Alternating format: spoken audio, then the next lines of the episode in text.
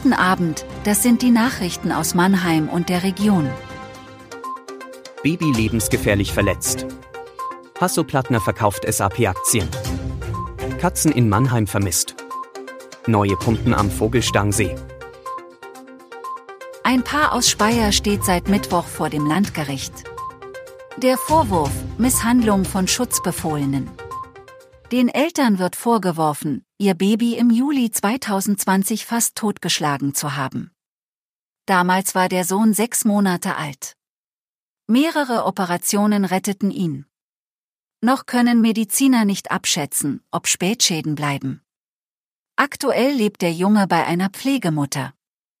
Die Kläger hoffen auf Schadensersatz für den Jungen. Der erste Prozesstag endete nach der Anklageverlesung. Ob sich die Eltern am zweiten Prozesstag zu den Vorwürfen äußern, ist unklar.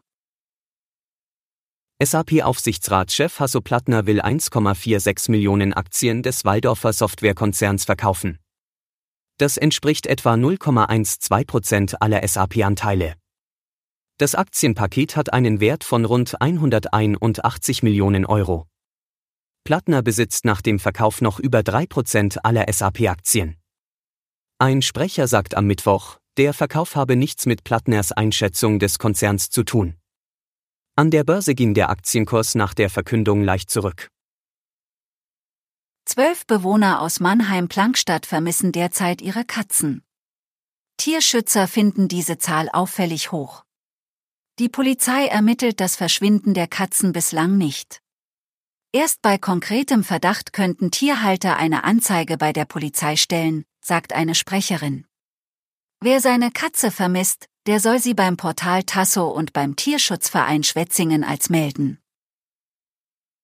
Drei Notpumpen sorgen im Mannheimer Vogelstangsee für besseres Wasser. Dank ihnen ist der faule Geruch im oberen Vogelstangsee nun weg. Die Pumpen befördern das Wasser aus dem unteren in den oberen See. Die Pumpen sind laut und nur eine Übergangslösung. Im Herbst soll das bisherige System erneuert werden, teilt das zuständige Dezernat mit. Das war Mannheim Kompakt. Jeden Montag bis Freitag ab 17.30 Uhr auf allen gängigen Podcast-Plattformen.